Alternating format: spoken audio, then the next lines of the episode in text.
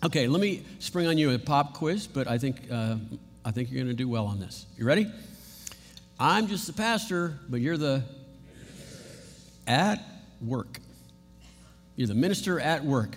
Today is our last day together in the book of Colossians, and it is the book uh, that is about the life altering, life transforming message about the supremacy of Jesus Christ, the uniqueness of Jesus Christ, the gospel message that he gives us that changes our soul's identity in the eyes of God. I mean, God just, he looks at us completely different. And now he sees us as his chosen people, right? uh, holy. He sees us, it says beloved, it means much loved by God. And so we are to put our old self off and clothe ourselves with love at work. Clothe ourselves at work. We are with him and in him, Colossians says, at work. I brought a friend today to help under, uh, explain life at work. Uh, you, you, might have know this man. Is Coach Geno. He's, a, he's the uh, college basketball coach for the University of Connecticut, women's basketball coach. There is no coach in the history of college sports that is even close to this man. Seven time winner of the Coach of the Year award.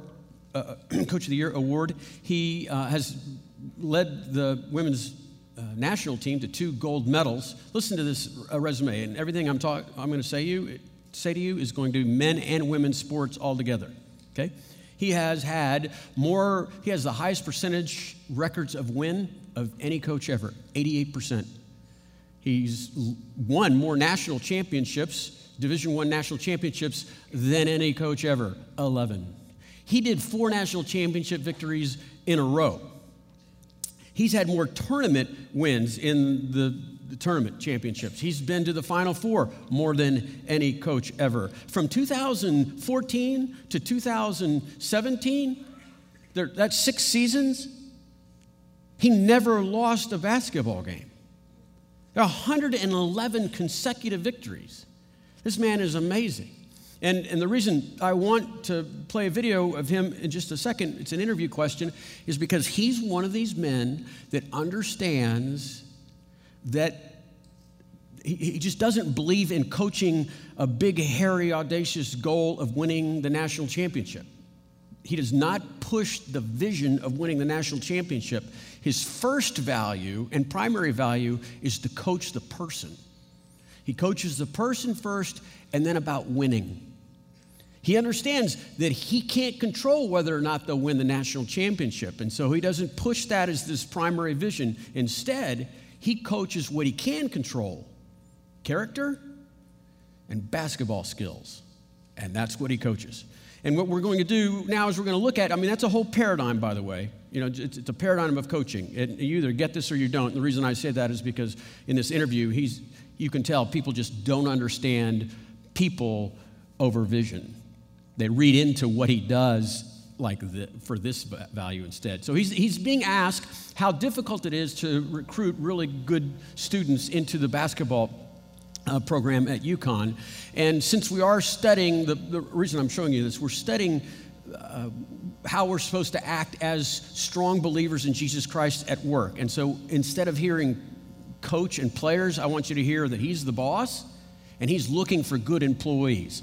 Listen to what he's looking for in good employees and then keep in mind that he's a good boss, I think, and we'll see that that might come up as well. This is about, we're going to apply this to what we're going to find out in Colossians. So listen to Coach Geno here. Recruiting enthusiastic kids is harder than it's ever been. Because every kid watches TV and they watch the NBA or they watch Major League Baseball or they watch the NFL, whatever sport they watch WNBA, it doesn't matter. And what they see is people just being really cool. So they think that's how they're going to act. And they haven't they haven't even figured out which foot to use as a pivot foot, and they're going to act like they're really good players. You see it all the time. You see it at every AAU tournament, you see it every high school game. So recruiting kids that are like really upbeat and loving life and love the game and have this tremendous appreciation for when their teammates do something well. That's hard. That's hard. It's really hard. So on our team, we, me, my coaching staff, we put a huge premium on body language. And if your body language is bad, you will never get in the game. Ever. I don't, I don't care how good you are. If somebody says, well, you know, you just benched Stewie for, you know, 35 minutes in the Memphis game a couple years ago. Yeah, I did. Oh, that was to motivate her for the South Carolina game the following Monday. No, it wasn't. Stewie was acting like a 12 year old. So I put her on the bench and said, sit there. It doesn't matter on our team. Now, the other coaches might say, well, you can do that because you got three other, you know, All Americans. I get that. I understand that. But I'd rather lose than watch kids play the way some kids play. I'd rather lose. And they're allowed to get away with just whatever. And they're always thinking about themselves. Me, me, me, me, me. I didn't score, so why should I be happy? I'm not getting enough minutes. Why should I be happy? That's the world that we live in today, unfortunately. And kids check the scoreboard sometimes because they're going to get yelled at by their parents if they don't score enough points. It's, don't get me started. So when I when I look at my team, they know this. When I watch game film, I'm checking what's going on on the bench. And if somebody's asleep over there, somebody doesn't care, somebody's not engaged in the game, they will never get in the game. Ever. And they know that. They know I'm not kidding. I said that's good coaching. And he's looking for good players. See, what he's, what he's, it's a paradigm. It's a paradigm to coach the person and then the vision of winning. That's a paradigm. And I, I want you to see that it's a, it's a paradigm that he's coaching character first, and it's because it's all the time. He's, it's body language. He coaches posture on the bench. That's how, that's how committed he is to the transformation of these young ladies in, in, into people with virtue. And you can tell it's a paradigm because other people say, oh, I get it. If you bench somebody, it's so that you can win. No, because that's their paradigm. Winning first, person second, and that's the only way they can interpret that, that decision. He goes, No, no, no. I benched her because she was acting like a 12 year old, and that's what you do to 12 year olds you put them in timeout. And then he said this. This, this was a telling point to his value of his paradigm. I'd rather lose than play a player like that. See, the person over the vision of winning. He said, I'd rather lose than win playing a player with that attitude. Man, that seems a little bit harsh. I'll tell you what, I'd want my daughter to play for him, right? And he, this is what he's looking for because he knows this that kid with the bad attitude on the bench that attitude, that posture, it's infectious. It gets all over the team. You have employees, or you're one of those employees that has a sourpuss attitude, and it'll get around. And so this coach knows I'm, I'm watching game films. He, game films. He's watching the bench for posture. So here's the point. I'm letting him serve as introduction to what we're going to look at in Colossians right now, because as followers of Jesus Christ, we are radically changed by the power of the gospel, and it shows up at work. It shows up at work because our changed, we're supposed to have a changed heart towards work. The word heart is going to be used a couple of times in our passage to, today. And, and because here's the point here's why. Because, because Christianity is supposed to make a radical intervention into every aspect of the Christian life. Everything is part of the Christian life. So our relationships, our family, and here we are at work eh, this week at work. I'm just the pastor, you're the at work. At work. So we're going to look at a passage in just a few seconds here, and, and the vocabulary in this passage is going to be talking about slaves and masters. And just let me give you a heads up before we get there so you don't get too, I don't, I don't know, confused or whatever about, uh, or upset by that vocabulary. Uh, Roman slavery, uh, it's not comparable to the American slave experience. So more than half of the people walking in the major cities were slaves uh, most of the educated uh, professional jobs were held by slaves, like the doctors and accountants and the lawyer types. Those were slaves. They, uh, your social status was attached to not being a slave or not being a slave, but rather who you were working for.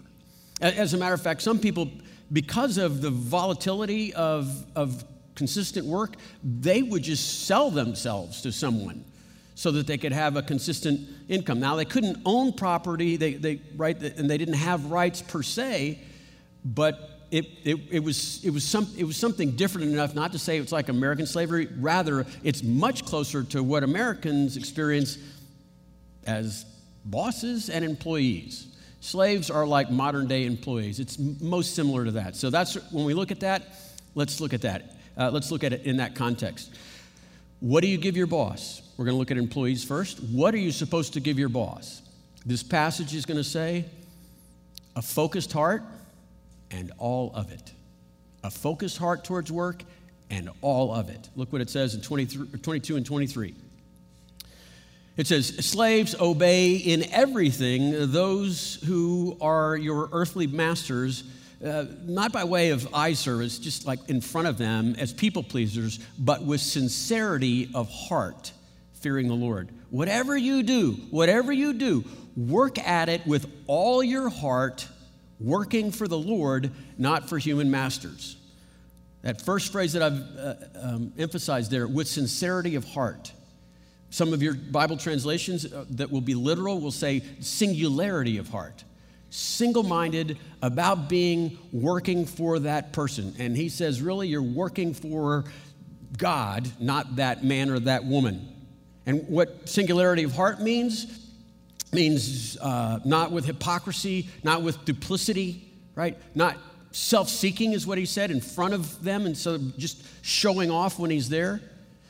Uh, duplicity in our relationship with God is pretty easy to see, right? That's when we, we don't have singularity of heart. We, we come to church and we sing the songs and we, we're pretty good at doctrine. And then outside the campus, what are we doing? Acting crazy, right? We're act, stealing and lying and acting immorally. That's duplicity. That's not, that is the opposite of singularity of heart. When it comes to this passage here, uh, sincerity of heart is, is saying, uh, let's use our words great posture on the bench all the time. So if you have singularity of heart towards your employer, your, the company that you work for, it means that you don't, you're not just sweet and nice to the boss right in front of him, and then you don't go home and bad talk him in, you know, at the dinner table. Singularity of heart means that when your boss is walking, watching you, you're working real hard, and then when he or she leaves, you kind of go into neutral and try to see how little you can get done in as much time as possible. Right? It means that it means that when he or she is in front of you, you absolutely support that person, but then maybe you're throwing him under the bus with his superiors, or you're forming a conspiracy of gossip at the water cooler. Singularity of heart means the way you talk about your boss in front of him is the same as the way you talk about your boss at the water cooler. That's what it means. Singularity of heart, sincerity of heart.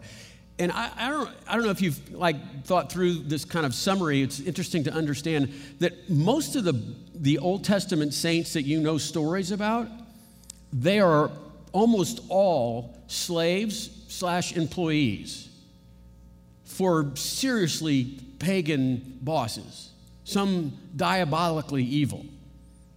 You have Joseph and Nehemiah and Shadrach, Meshach, Abednego, uh, Esther, Mordecai, David for a certain part of his life. These people are either in, in a context of employees or they're slaves. Very, they're slaves, and you know what they? They all are great at giving singularity of heart towards their bosses.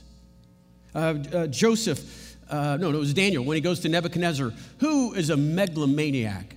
And he's insanely crazed by power and lust. And he says, Nebuchadnezzar, may you live forever. And then goes and tells him what the answer to the dream was. He had good posture all the time, even on the bench. Singleness, sincerity of heart. That's what you owe your boss. Um, Bob Cratchit, uh, Christmas Carol, Charles Dickens, right? Who does he work for? Ebenezer Scrooge. That, that is literally the iconic name for the worst boss you could have, right? I mean, I mean that is the, we call people that. I'm working for Scrooge, right? So at, at Christmas mealtime, and you know, if you read the book or if you watch the various movies, you see that there's not a lot to be thankful for because he's so he's paid so poorly, right? And and so he, he does this to Mr. He, he raises a toast. He says, To Mr. Scrooge, the founder of this feast. There's no feast, but the founder of this feast. And then his wife jumps in and says, We are not toasting that Ebenezer Scrooge. And Bob Cratchit says, Come on, honey, it's Christmas. We're going to be grateful. We're going to be thankful. I'm going to be singularly committed to him in my heart. I'm going, to, I'm going to talk respectfully to him at work, and when I come home and I'm at this dinner table, I will, I will treat him that way as well. That's a good employee. Good posture. Good posture. On the bench. That's what you owe your boss. Here's the next passage. We'll look at the verse 23, I think, again, and look, listen for the heart on this one. On this one, verse 23. Whatever you do, Whatever you do, everything you do, work at it with all your heart, as though you're working for the Lord, not for human masters. Whatever you do, everything, all your heart, you're doing it for the Lord. There's a movement, some of you might know this word, pietism. Got started in Germany. It was the German Lutherans in the 17th century. This church, we're uh, what's called an evangelical church. That, that's what, if somebody says, What kind of church are you going to? It's a Bible church, it's evangelical church. The evangelical roots, the sapling is right here 17th century German Lutheran pietism. And what that means is, and went all across Europe, what that with the worldview or the paradigm of pietism is this that the Bible has authority in everything that God rules in every aspect of creation, and, and in heaven and on earth. And so the Bible has authority in my life, every aspect of my life the way I speak, the way I think, the way I feel, the way I respond to people, right? My conduct, all of those things, like this passage says, whatever you do, whatever you do, you do with a whole heart as you're serving the Lord. This, this idea of pietism, this value of pietism, shows up where everything is the Lord, and that's why m- many of the major universities in Europe were started by a version of pietism because they wanted to know more about God's kingdom. And science and, and, and math and various disciplines of the university were getting major upgrades because of this value of pietism in everything you do. The Protestant work ethic, if you've ever heard that figure of speech, comes from this value that there is no distinction between secular and sacred. Everything, everything is sacred. So there's not this division between the priest and the person. In other words, they would say in the 17th century, every believer is a minister. And everything a believer does is worship. So it, it made itself into the, into the worldview, the paradigm, the, the mindset. Everything that people did was an expression of, of giving back joyfully to the Lord. All of life was worship. You could even see it in the painting started changing back then in two ways. One, it became more vivid and more real. The people weren't, you know, like flat, they became almost three dimensional hyper realism, in other words. And then the second thing that I want you to see in some of these uh, paintings is they made the, the common or the mundane beautiful, elegant, spectacular, holy worship. And so you see a, a woman you know, you know, cutting some bread and, and feeding the cat at her feet, and it's because that's worship. Common things. Here, a day at the market with great detail and, and no one's wearing a halo like previously, doing some sort of holy thing at church. No, no, no. They're just, they're just going to the market. That's how they're expressing uh, their, their holiness. There's a woman just cleaning a fish because that gives glory to God. There's no secular sacred divide, everything's sacred. And, and, and why is that? Because of this passage. Whatever you do, whatever you do, Work with all your heart, working as for the Lord, not for your human masters. So if you're working at some place and your boss has you making hats, make hats for the glory of God. If you're a cobbler, make shoes. Make shoes so nice that Jesus would be proud to wear them. Dorothy Sayers says it like this Dorothy Sayers was a, a friend of C.S. Lewis, so by definition, she was smart. She, she says this about secular, sacred, how it works. She says, listen, the church's approach to a carpenter is usually con, um, confined to exhorting him not to get drunk or disorderly in his leisure time and come to church on Sundays. What the church should be telling him is this this is pietism. Church should tell him this that the very first demand that, is, uh, that his religion is to make upon him is that he should make good tables. How does a Christian carpenter show his Christianity? In the excellence of his work, giving his whole heart to that project because he's doing it for the Lord. You're, you're supposed to think like this think like the pietism as, as, in days gone by. That, that all of life, right, all of life is, has meaning, that your work has meaning to it, God given meaning to it. Because if you cannot attach meaning, God given meaning to that work, you're going to be con- condemned in some respects to finding yourself compartmentalizing Sunday morning where thing or you know your time in the morning or your drive prayer time. That's a, a, thing with your spiritual life. And then there's all these other hours where you're doing stuff the, the, the common but, but what this passage is saying is all of work is prayer. All of work is prayer. You give your boss a singular heart and a whole heart, and you will be giving honor to God. That's what Paul's saying here. And friends, these days, by the way, you do that first, you'll be successful. If you just worry about success and then character later, it might not happen. I, I, I told my kids growing up, and all three of them, Melinda and I, just constantly, it's so easy now to win. You're, it's just, it's never been easier to win in life because here's what you need to do work hard and show some respect.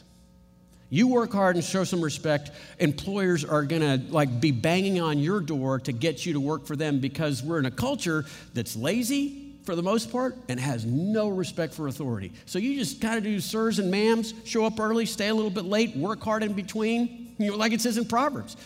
You see, that man who is very skilled, he will not stand before obscure people, he will stand before the king. That's what he's saying right here.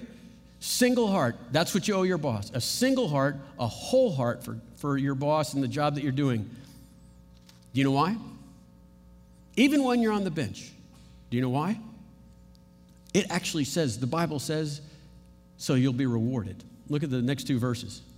It's a since because. Here's why. Since you know that you will receive an inheritance from the Lord as a reward. It is the Lord Christ you are serving. Anyone who does wrong will be repaid for what they're doing wrong. And there's no favoritism here, whether you're the, the favoritism is whether you're a boss or employee. He doesn't care. Here's what he's saying here. If you serve in your job, every believer's a minister at work, and you serve with a sincere heart, a singular heart, with a whole heart, giving them everything, right? Even on the bench. Think, just picture this. God Himself is giving out bonuses.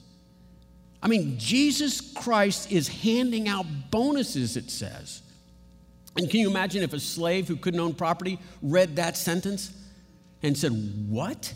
Oh, I'll serve my boss here because I'm really serving Jesus and he's giving out bonuses. And the loss here is he's talking about that, you know, if you, if you don't, if you're lazy and don't care, you'll, you'll miss out on the bonus because that's justice and that's how it works at work. So, so the, the summary, this, in summary of this, is all legitimate work, all legitimate work is a gift from God. Where we've been, it's, it's been delegated to us we're in the image of God, and one of the attributes that we have, communi- an attribute communicated to us, is sovereignty, is the ability to rule. And so, back to the Garden of Eden, Adam and Eve, I'm going to give you a place to rule and be like me. And, and so your job is to take chaos and turn it into order. Take something out of alignment and, and put it in alignment. Take something kind of haphazard and make it beautiful. That's, that's, that's why we do what we do at work. Uh, one of our members here, a, a good soul, uh, spent some time in prison a few years ago, and this, this idea, this value came on him while he was in prison he was he was there for a number of years, and he was assigned the night janitor shift for a while. Now, the night janitor shift was loathsome. It was not a good uh, place or time to be out, and most of the guys uh, used it as an opportunity to lean on a mop and try to sleep standing up. And that's how he started, and then he realized he's got to change his attitude. And he did. First thing he changed in his attitude was he became grateful. He realized by working the night shift in the janitorial uh, duties that he could, first of all, finally have peace and quiet. And most of the time in the men's section of the prison, it's just nothing but guys yelling some really rancid and vile things. And then now, he could have quiet and prayer and meditation. The second thing he changed was his attitude towards work. He realized he wasn't working for the warden. He was working for God. He was working for Jesus Christ, not his boss, the boss. And friends, this man went to work. He pushed that broom in the corners that had never been swept before. He mopped the filth and the sludge for the first time, maybe some of those places had ever touched. He went into the bathrooms and scrubbed those showers in the corners where the mold was so deep and thick and layered, they, had, they called it named like a pet. There's a kind of a common area uh, called the day rooms, and all the cells, it's kind of common area in the middle, and all the cells look down on it. And that in the common area ha- had multiple chairs uh, around tables, and he shined those, buffed them. And the place looked brand new. And one time he was, you know, kind of out in, in the yard, and, and a scary guy right? It's prison. I think, in there, don't you have to be scary to qualify for that? You know, the, the, teeth, the capped gold teeth thing, you know, comes up to him and, and says, Hey, listen, I, I, I wanted to thank you. So I've been here a long time, and it, okay, he didn't have my face. He was, I want to thank you. Uh, I want to thank you. This, the place looks really nice. And I, I just want to know, like, what's, he says, what's up? You know, what's up with all the hard work? Why do you do that? And here's what he said he said, I don't work hard. It's not work, it's worship. And then he said, That's what's up. It's not work, it's worship. Can I tell you something about this prisoner? He's getting a bonus from Jesus Christ. And I know that because the Bible says so. Singular, whole heart, towards the job that God gave him. What about the boss? What about you that are managing people or actually maybe are in charge of the company? Well, chapter 4, verse 1 has something for you. It says, Masters, provide your slaves with what is right and what is fair, because you know that you also have a master in heaven. He's, this, this reminds us a little bit of what we learned last week when we treated other people in our family. There's a soul in there. You treat them like they're human, like, like they're human beings in the image of God. Coach like Coach Geno would do. Right? I, I'll tell you, if you're running a business and it's all about making as much money as possible and using the people to do that, if you put it in that order, if that's your paradigm and it's hard to break it, then you're going to be fighting the gravity of starting to use people as cogs in your machine. And, and you're not going to get the best out of them, and you probably won't get that first thing, that vision. But, but if you saw that people were more important and they were first, and you saw and then you saw the vision of trying to turn a profit you're going to get more out of your employees because because you give them honor and you'll probably get your vision, which is what happens with Coach Geno and Coach K and Coach Myers. All these other coaches that say, you know what? I can coach what I, I can coach what I can control, character and skills. That's what he's saying. What does the Bible say? You give him or her, your employer, your employee, you pay them well and you do what's right to them. You guys probably know the name Andrew Carnegie, right? He was uh, one of the early multimillionaires back in the Industrial Revolution change that took place here in the United States. He, he what became U.S. Steel, that was his. Today, he would be a billionaire, all right? And, and he was, this might be why you know him, he was famously generous when he was on the court. But when people weren't watching him on the bench, he was Ebenezer Scrooge. He built over 2,056 libraries. And one time, uh, one of his employees was interviewed about the spectacular generosity of his boss, and, his, and the employee said, We didn't need a library, we needed a working wage. Here's what it was like to work for Andrew Carnegie U.S. Steel, so, you know, melting steel. The guys were required to work 12 hour days. It was so hot around the furnaces that they had to nail wooden planks to their shoes so their rubber soles wouldn't melt to the floor and their feet wouldn't be burned just by just touching the floor. 12 hour shifts, no days off. If you, if, to get a day off, you worked two weeks in a row, but the last day you did a 24 hour shift, which means you don't get the next day off, really, right? So you do a 24 hour shift and then you get one day off. They, they, they, weren't paid enough to live in anything but slums, so all the steelworkers and their families lived in their own slum area. Most men died in their early 40s because of injury or because of disease. Many of the laws that we have today, and the reason we have unions is because of people like Dale Carnegie, that when they were out front, they couldn't help but be generous to look good for themselves, but they weren't fair. A, a Christian boss, a Christian employer, the reason we have so many of the laws that we have about the safety of our employees and about fair pay is because people ignore this. They just want to make as much as they can for them. The reason we have unions is because it was the only way that, that uh, employees could amass enough right, negotiating power to get what was once fair and safe. And, and if, if it's interesting, you, still, you just go back to the Bible and said, if, if people would have just been employees like the Bible and been employers like the Bible, then none of these would be necessary. This is the standard that God has for us in the workplace.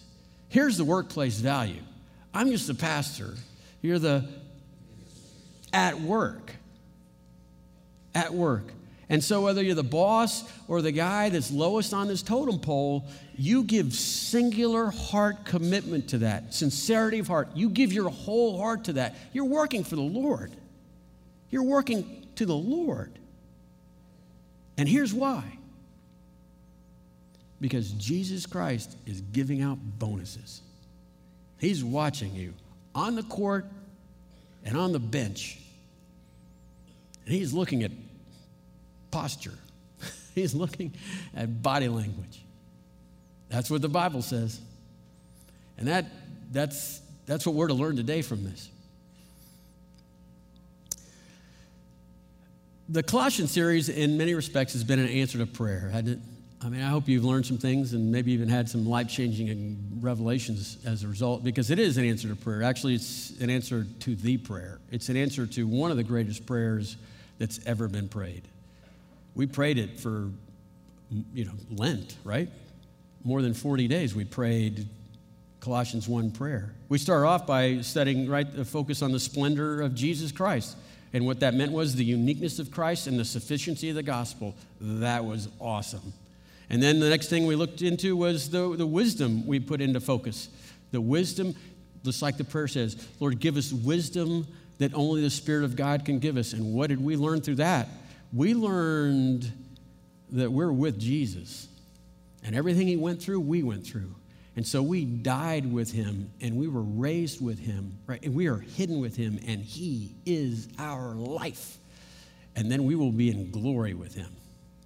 We spent some weeks studying that and then we looked at life in focus because we wanted to apply that new identity that we have, right? That we are that we are called, that we are holy, and that we are beloved.